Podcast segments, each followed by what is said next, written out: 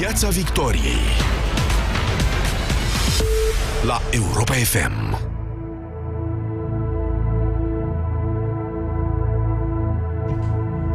Da, uh, este încă o ediție de Piața Victoriei cu Recorder, după o foarte scurtă pauză.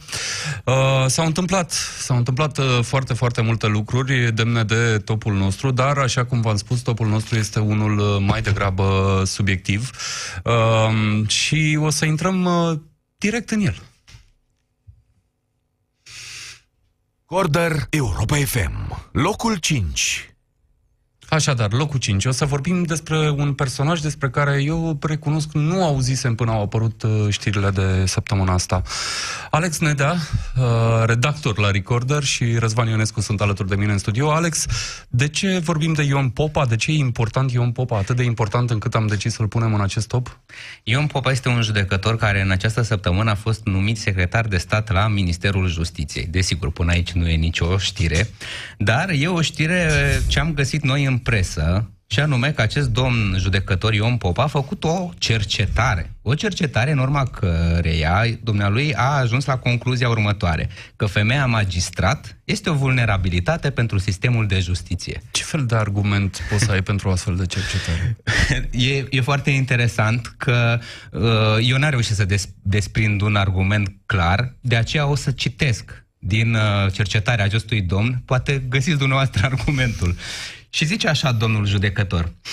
În acest context restrictiv, femeia judecător procuror are foarte puține opțiuni decente de cuplu și tocmai de aceea vulnerabilitatea sa se concretizează în fața unei eventuale propuneri de nerefuzat venită din partea unui bărbat care are posibilități financiare, normal, fizic, aparent însușiri morale și afective de apreciat, atent, tandru, receptiv, tralala. Și mai încolo zice așa, acceptând o astfel de relație care îi asigură în cel un cel puțin rezonabil nivel de trai, un tonus deosebit în rândul colegilor, o viață socială de o mare diversitate. De, în momentul în care citești așa ceva, nu poți să te gândești decât la un singur lucru. Dacă domnul judecător mai judecă, da, se pare că nu mai judecă care funcții uh, cu caracter politic în momentul ăsta. Repet, secretar de stat în uh, Ministerul Justiției. Dar eu tot nu, nu înțeleg asta. Nu înțeles. Dacă mai judecă nu din punct de vedere A, da. juridic, ci din punct de vedere uf, al contactului cu această lume.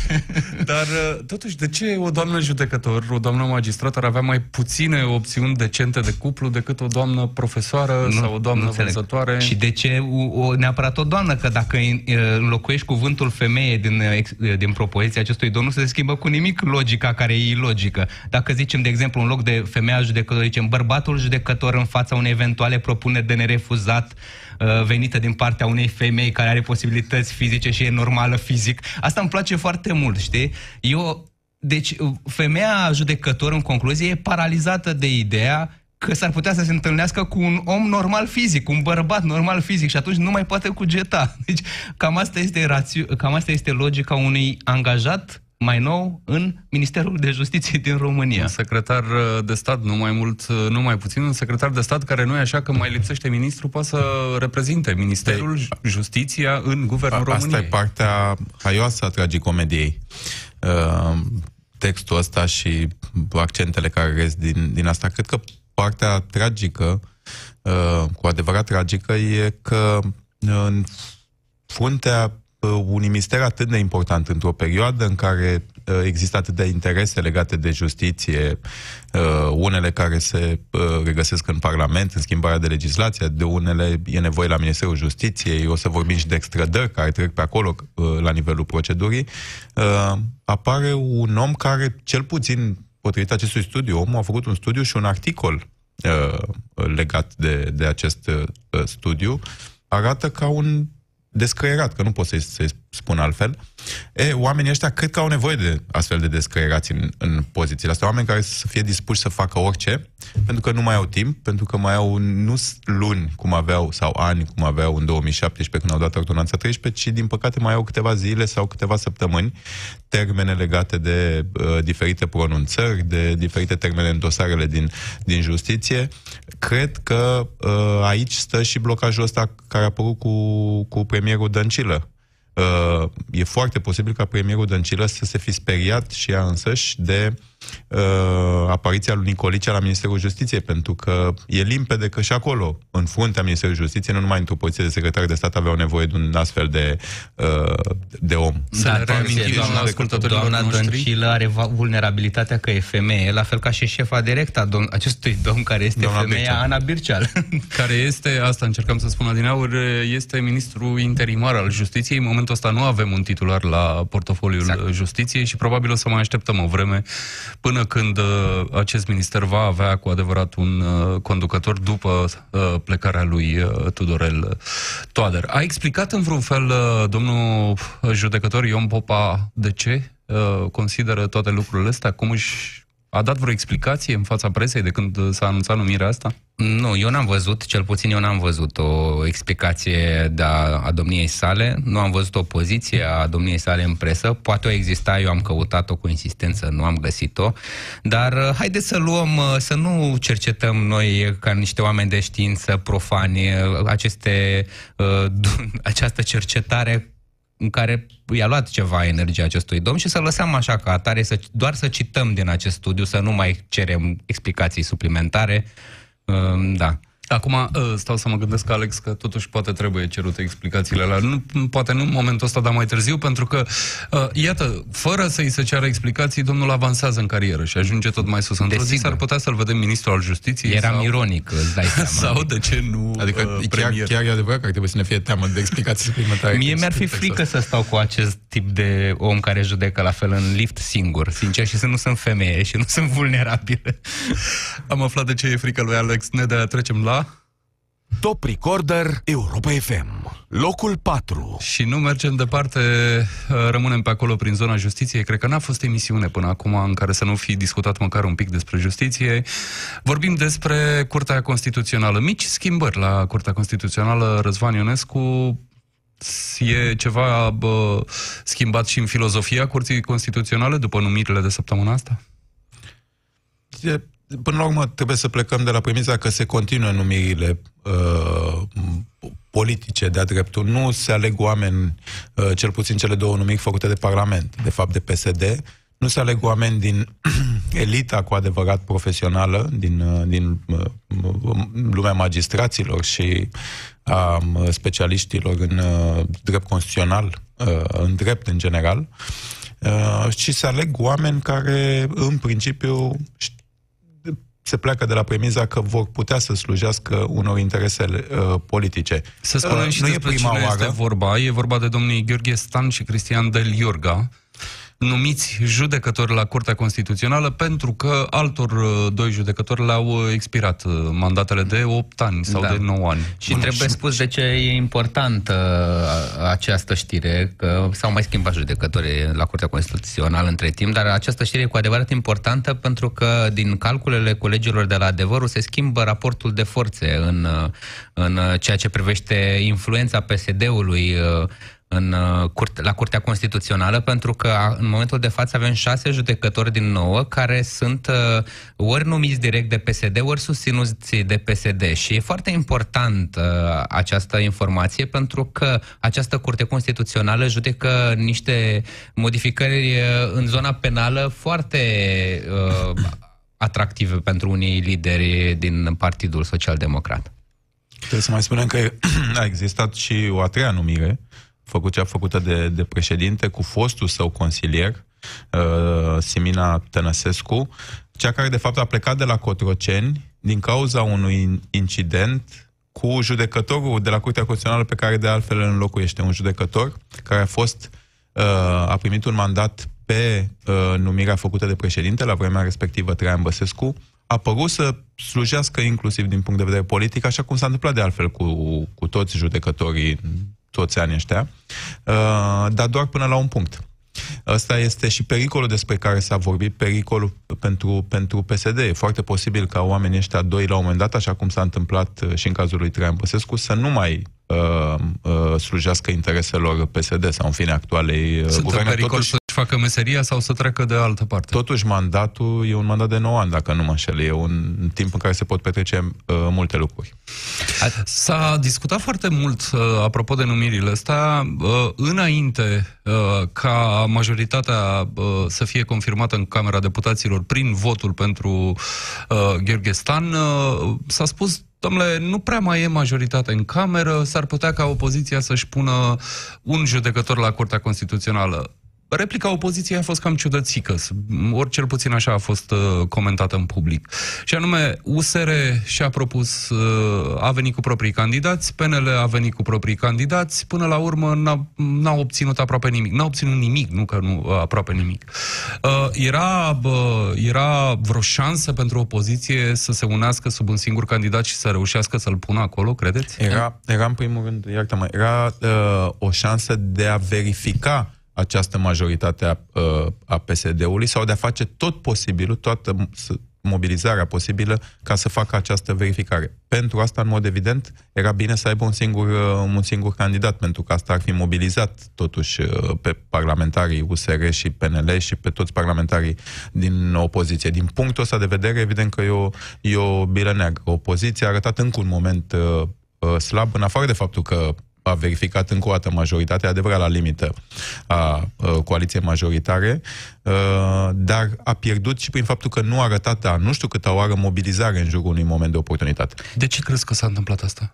Aș vrea să fac o completare. Cred că opoziția putea să, să facă un singur lucru, să, să pună în discuție cât de constituțională mai este Curtea Constituțională după această numire, pentru că avem un partid care controlează 70% din... Uh, controlează, au, au numit 70% din uh, judecătorii de la Curtea Constituțională care partid nu reprezintă 70% din, uh, din voința electoratului din România. Da? Deci avem un partid care reprezintă undeva la 30% din voința electoratului din România și totuși a numit 70% din judecătorii de la Curtea Constituțională. E constituțional?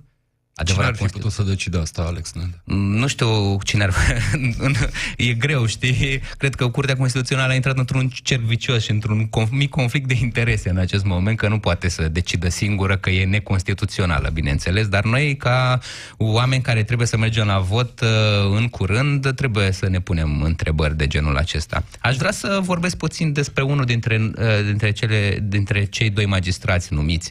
Este vorba de judecătorul Cristian Deliorga. Eu eu, în, în calitatea mea de jurnalist de investigație, am avut uh, ocazia să-l cunosc din punct de vedere profesional pe acest uh, magistrat. Uh, el uh, se laudă, sau mă rog, una dintre, unul dintre dosarele de răsurnet a acestui judecător este dosarul de evaziune, de fraudă de la Nazarcea, unde uh, în alt prea Sfințitul Teodosie, arhiepiscopul Tomisul, este bănuit că a fraudat fonduri europene. Această investigație a procurorilor începe de la o investigație, aș așa îmi place mie să cred, la o investigație a mea. Uh, eu am fost uh, primul jurnalist care a arătat că există probleme grave acolo la acea fermă de la Nazarcea și ulterior procurorii m-au chemat și m-au, uh, mi-au dat calitatea de martor în acest dosar. Eu am fost uh, în sală de judecată chemat în calitate de martor de către acest judecător de Liorga. Ce m-a frapat a fost logica acestui magistrat, pentru că întrebându-mă în ce condiții am văzut eu acea fermă care a ajuns în proprietatea arhiepiscopiei, am spus că mai mulți martori mi-au declarat atunci următoarele. Nu mai contează ce mi-au declarat. Ideea este că în momentul în care eu am folosit cuvântul martor, domnul judecător a sărit de pe scaun și a zis, dumneavoastră sunteți în colaborare cu procurorii? Și întreb de ce? Păi procurorii au dreptul să folosească termenul de martor, nu dumneavoastră. Păi, și noi, jurnaliștii, tot cu martori lucrăm, chiar dacă nu suntem procurori. Deci, logica asta m-a frapat și mi-a, mi-a creat așa un sentiment de, de lehamite ceea ce privește sistemul judiciar din România. Și iată-l acum pe cai mari. Iată-l pe domnul Del Iorga uh, cu un mandat lung la Curtea Constituțională, uh, dar revin cu întrebarea Răzvan Ionescu. De ce crezi că nu se înțelege opoziția în aceste momente esențiale, cum le numeai tu mai devreme? Pentru că, um, cel puțin între OSR și PNL, acolo mai sunt totuși niște, mai e și PMP-ul, mai sunt niște facțiuni. UDMR? Dar uh, între cele două grupări a apărut un soi de concurență. Asta se vede și în discursuri și în manifestațiile astea din campania electorală. Uh, e limpede că percep fiecare că este o concurență pe partea asta anti-PSD a, a electoratului, că e foarte greu pentru cele două grupări acum, în ultimele săptămâni, în ultimele zile înainte de alegerile din, de duminică 26 mai, să mai ia voturi de la PSD și nu numai de la PSD, de la toată uh, partea asta a electoratului, dacă vreți, de stânga tradițional, dacă putem să-i spunem așa, uh, ci că mai degrabă e o concurență și că oameni, eventual, votanți nehotărâți, au de ales acum uh, dacă opțiunea lor e în mod evident anti-PSD, general vorbind, uh, între uh, cele două. Ceea ce e foarte posibil să fie adevărat, să fie să reasă și din studiile pe care le fac în timpul campaniei electorale. Reiese în orice caz din declarațiile în timpul campaniei, din anumite declarații și de la USR și de la lideri uh, PNL sau candidați uh, și s-a văzut că asta, din păcate, s-a repercutat și asupra unei oportunități pe care opoziția a avut-o, în acest caz, chiar săptămâna asta. Și să ținem cont că aceste două partide pretind, cel puțin în momentul ăsta, că vor să guverneze împreună. Top Recorder Europa FM. Locul 3. Rămânem departe, dar mergem aproape, sau invers. Uh, Madagascar, e Radu o Mazăre. E o știre pe care aș vrea să ți-o dau direct în malgașă, e limba oficială a statului Madagascar. Uh, Radu Mazăre a fost arestat în Madagascar, dup- Madagascar după un an de la după ce a fost uh, dat în urmărire internațională de către autoritățile române, la un an, mai bine de un an, Um, și lucrul ăsta ar trebui să ne facă pe noi să, să ridicăm așa o sprânceană. De ce acum? Uh, de ce atât de târziu? Și de ce s-a întâmplat totuși uh, acest miracol l-am numit pentru că avem atâția fugiți din țară, oameni care patrioți adevărați care au, uh, n-au lăsat țara la greu când le-a fost greu și au plecat la prima pronunțare a instanțelor și lista e foarte lungă. O avem pe doamna Udrea, o avem pe doamna Bica, îl avem pe domnul Ghiță, pe Elanj Vanzerberg, pe, pe Marco Otila. Dacă îl mai știți pe domnul Marco Otila, este un deputat care a făcut ceva pagube de zeci de milioane de euro înainte de a pleca, nu departe, chiar la vecinii noștri unguri. Și nu știu de ce statul român nu reușește să-l aducă înapoi nici acum. Să spunem că a apărut o explicație în presa română legată de nu știu cum să-i spun, entuziasmul ăsta anticorupție al, al malgașilor și anume uh, s-a schimbat regimul acolo. Acolo, uh, după alegeri, au venit uh, niște partide la putere care au un discurs mai intens, așa, anticorupție și au zis, știți ce, noi avem, îi avem pe ai noștri de care să ne ocupăm, luați-vi pe ai voștri. Da, uh, detaliul interesant este că uh, pentru a-l extrada pe Radu Mazăre trebuie ca statul român să parcurgă niște pași, pe care cel puțin până în momentul ăsta nu i-a parcurs.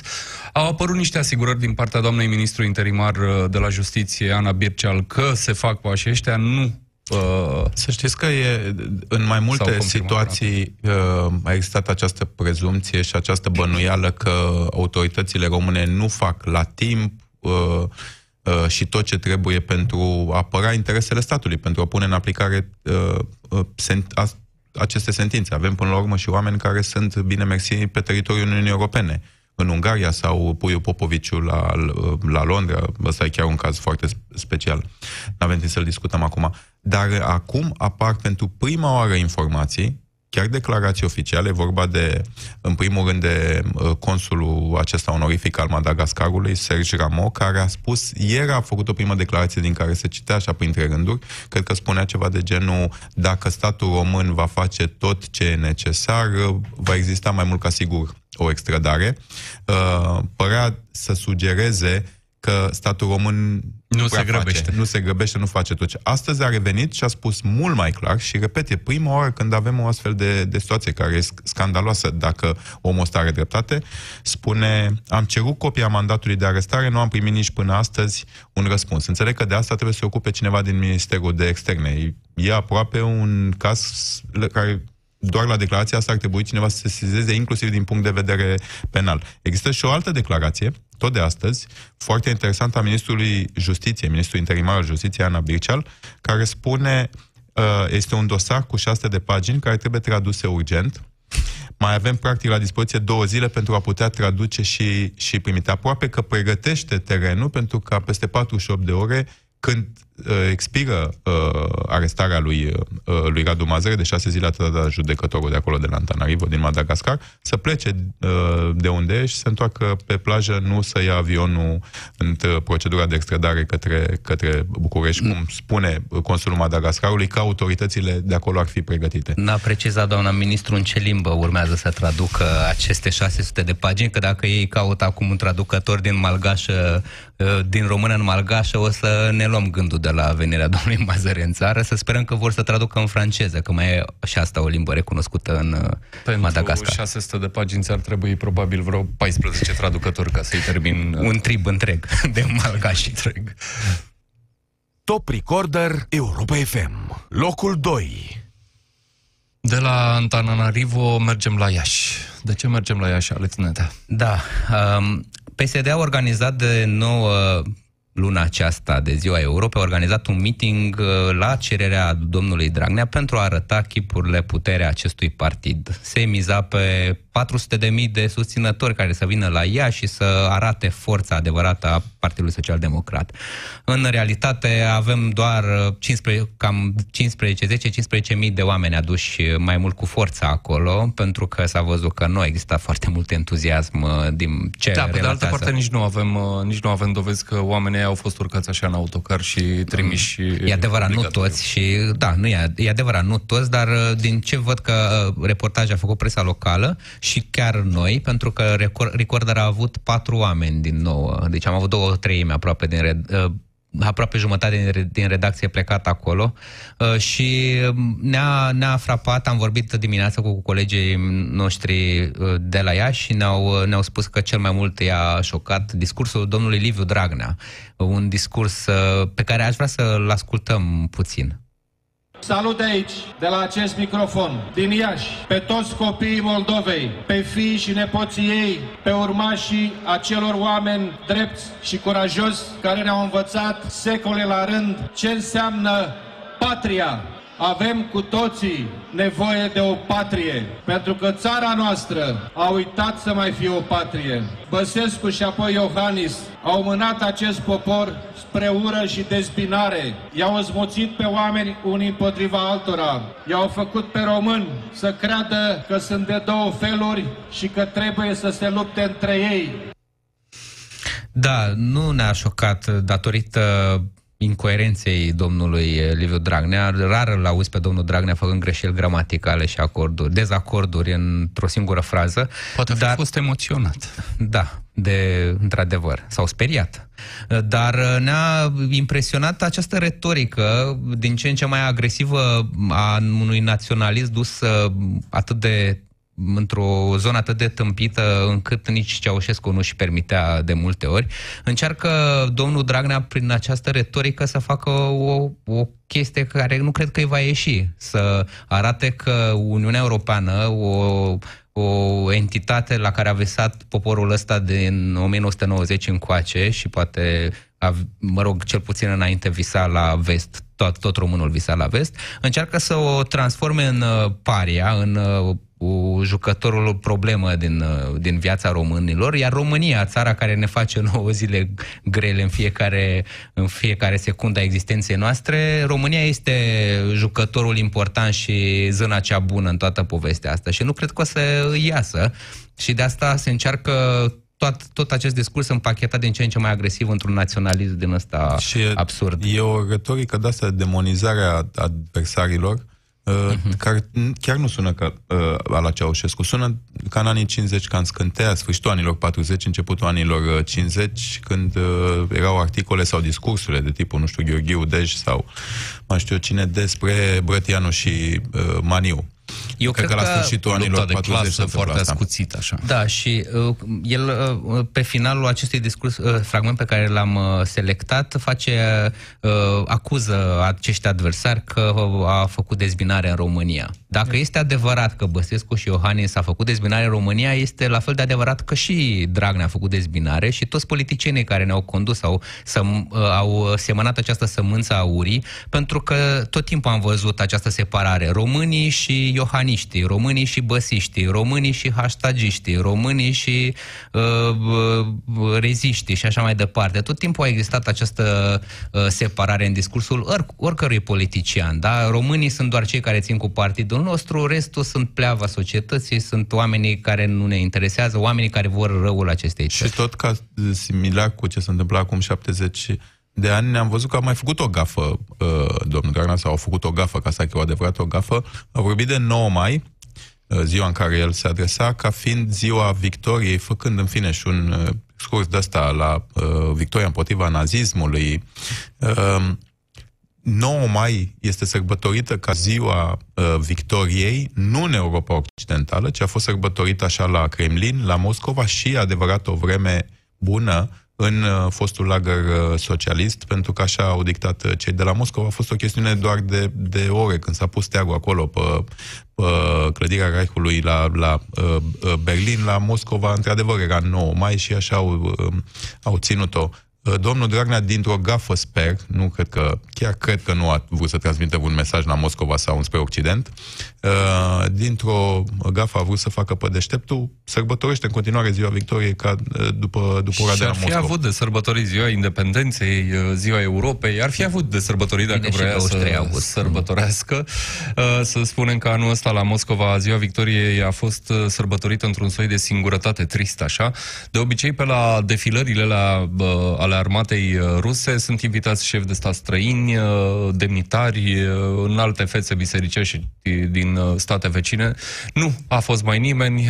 Domnul Putin a fost însoțit de un personaj trist, Nursultan Nazarbayev, un fost dictator de prin Asia Centrală, care nu mai contează foarte, foarte mult. Astfel încât ziua victoriei, toți cei care au sărbătorit ziua victoriei au suferit așa de o oarecare singurătate. Da, cred că dincolo de discursul lui Dragnea, ce s-a întâmplat ieri la Iași uh, uh, are câteva înțelesuri mai, mai profunde totuși, în afară de gafele astea și de, de retorica asta, care în sine evident e destul de gravă.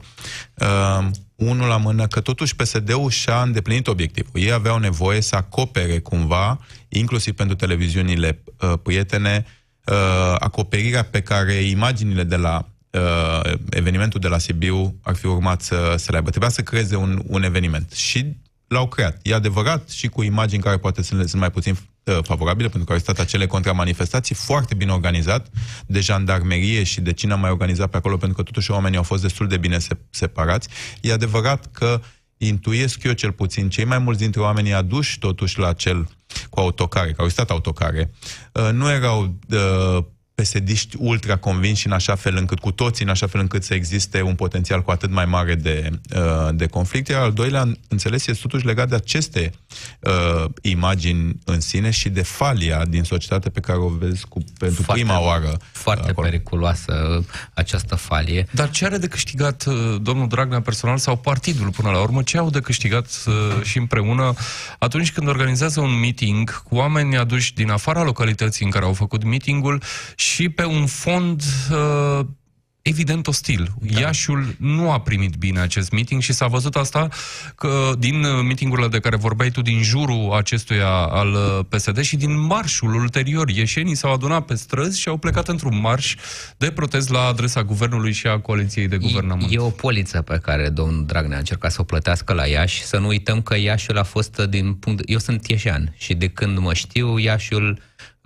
a fost condus uh, după 90 de oameni ai PDSR-ului, apoi a PSD-ului, până de curând ai PSD-ului. Iașiul a fost uh, un oraș uh, roșu tot timpul. El a, a pierdut controlul asupra Iașiului de când s-a certat cu domnul actualul primar, Uh, și a încercat să demonstreze că de fapt el face jocurile în continuare în Moldova, în uh, interiorul Partidului Social Democrat și că de fapt publicul și că de fapt ieșenii sunt nu cu domnul Chirica, ci cu domnul Dragnea care a mărit pensii, a făcut atâta bine acestei țări. Iată că i-a ieșit foarte prost din punctul meu de vedere, uh, pentru că uh, ce a putut să vadă uh, publicul uh, PSD și ce a putut să vadă și publicul de pe cealaltă baricadă, a putut să vadă această enormă falie creată și cu aportul domnului Dragnea și am văzut niște imagini absolut uh, oribile acolo. Am văzut români care țipă împotriva românilor, am văzut o secvență care nu o să uit foarte curând, un tânăr care striga la o doamnă, se vede o amărâtă de la țară, o doamnă în vârstă de vreo 80 de ani venită și ea acolo să susțină PSD-ul, striga la ea, PSD-isto, hoațo, hoațo, ai furat. Și mama aia săraca zice, ce-am furat eu, maică, ce-am furat? Ai furat că ești PSD-istă, ho! Știi, adică deja oamenii nu mai au, nu mai, nu mai gândesc, știi, s-a ajuns la atâta ură și atâta ciudă împotriva acestui partid, încât oamenii nu mai gândesc logic. Că rămâne totuși de verificat uh, cât de puternice sunt sentimentele astea. Nu uitați că peste foarte puțin timp o să avem alegeri și acolo fiecare dintre noi se poate exprima așa cum crede.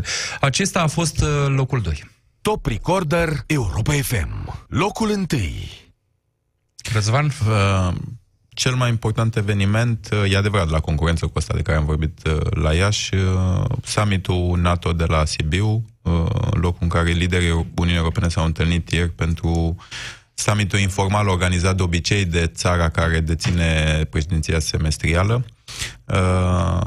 și unde urma să fie discutată, să se facă, s-a și făcut o declarație legată de viziunea liderilor europeni în ce privește Uniunea Europeană pe următorii 5 ani, în primul rând, dar și pe termen uh, lung. Inițial, acest summit, dacă țineți minte, a fost anunțat de Juncker, cred că acum 2 ani, în 2017, în parcursul legat de Brexit. A existat o întreagă campanie sub, uh, sub uh, lozinca drumul către Sibiu, urmau să ajungă la Sibiu și să ia niște decizii. Nu au fost niște și, decizii majore și erau, în momentul și erau două, două lucruri importante care anunțau Sibiu ca fiind un, un reper și ca uh, uh, rămânând în urma să rămână un reper în, în istorie. În primul rând, uh, să ne luăm la revedere cele 27 de țări să-și ia la revedere de la, de la Marea Britanie, lucru care n-a mai fost posibil. Asta era prima premiză pentru care s-a organizat uh, încă de acum 2 ani, a fost anunțat summitul de la Sibiu. Și a doua, legată de viziunea asta de, și de foaia de parcurs, pe, dacă vreți, de viziunea pe următorul termen de 20-30 de ani, cam cum s-a făcut uh, la Maastricht. Nici asta nu uh, s-a regăsit în consistență. Cu adevărat, ea, există o, o declarație Uh, care uh, sună, dacă vreți, în, în termenii ăștia anunțați, dar uh, vom vedea dacă va exista, așa cum a aclamat președintele Iohannis și nu numai uh, uh, el, va exista, va rămâne în, în istorie uh, declarația asta de la Sibiu, dacă va rămâne în istorie formula spiritul de la Sibiu, care a fost tot repetat în primul rând de președinte Claus Iohannis, dar și de, de Tusk și de, și de Juncker uh, ieri, uh, e puțin probabil. Se întâmple cu datele pe care uh, le avem Declarația, astăzi. am citit niște analize prin uh, presa străină care mm, spuneau cam tot același lucru. Declarația de la Sibiu e mai degrabă o declarație de intenții destul de vagi, destul de generale. Nu uh, s-a oferit să ia, să ia decizii importante, urmează să ia decizii importante la următorul summit, când uh, foarte probabil or să decidă și principalele funcții în, uh, în uh, instituțiile europene, pentru că atunci vor ști rezultatele alegerilor uh, și vom ști dacă următorul președinte al Comisiei va fi uh, prietenul doamnei Dăncilă, Franz Timmermans, sau uh, Manfred Weber, sau, așa cum se aude pe la diverse colțuri, negociatorul uh, principal uh, în afacerea Brexitului, Michel Barnier, care ar fi un soi de candidat de compromis. La discuția asta o să participe și România, pentru că își va trimite reprezentanți în Parlamentul European, vor fi, se vor asocia diverselor grupuri. Nu e clar unde merge PSD-ul, care are în momentul ăsta relațiile înghețate cu socialiștii. Știm unde merge PNL-ul, că merge la PPE, știm unde merg USR Plus la noul grup al lui Macron și uh, despre viitorul Europei o să aflăm mai multe de-abia după uh, 26 mai. Asta a fost uh, ediția asta de Piața Victoriei. Luni vă întâlniți cu Cristian Tudor Popescu, Anca Simina și Moise Guran. Recorder este o publicație creată și deținută de jurnaliști. Intră pe recorder.ro și donează pentru jurnalismul independent. Piața Victoriei. De luni până vineri, de la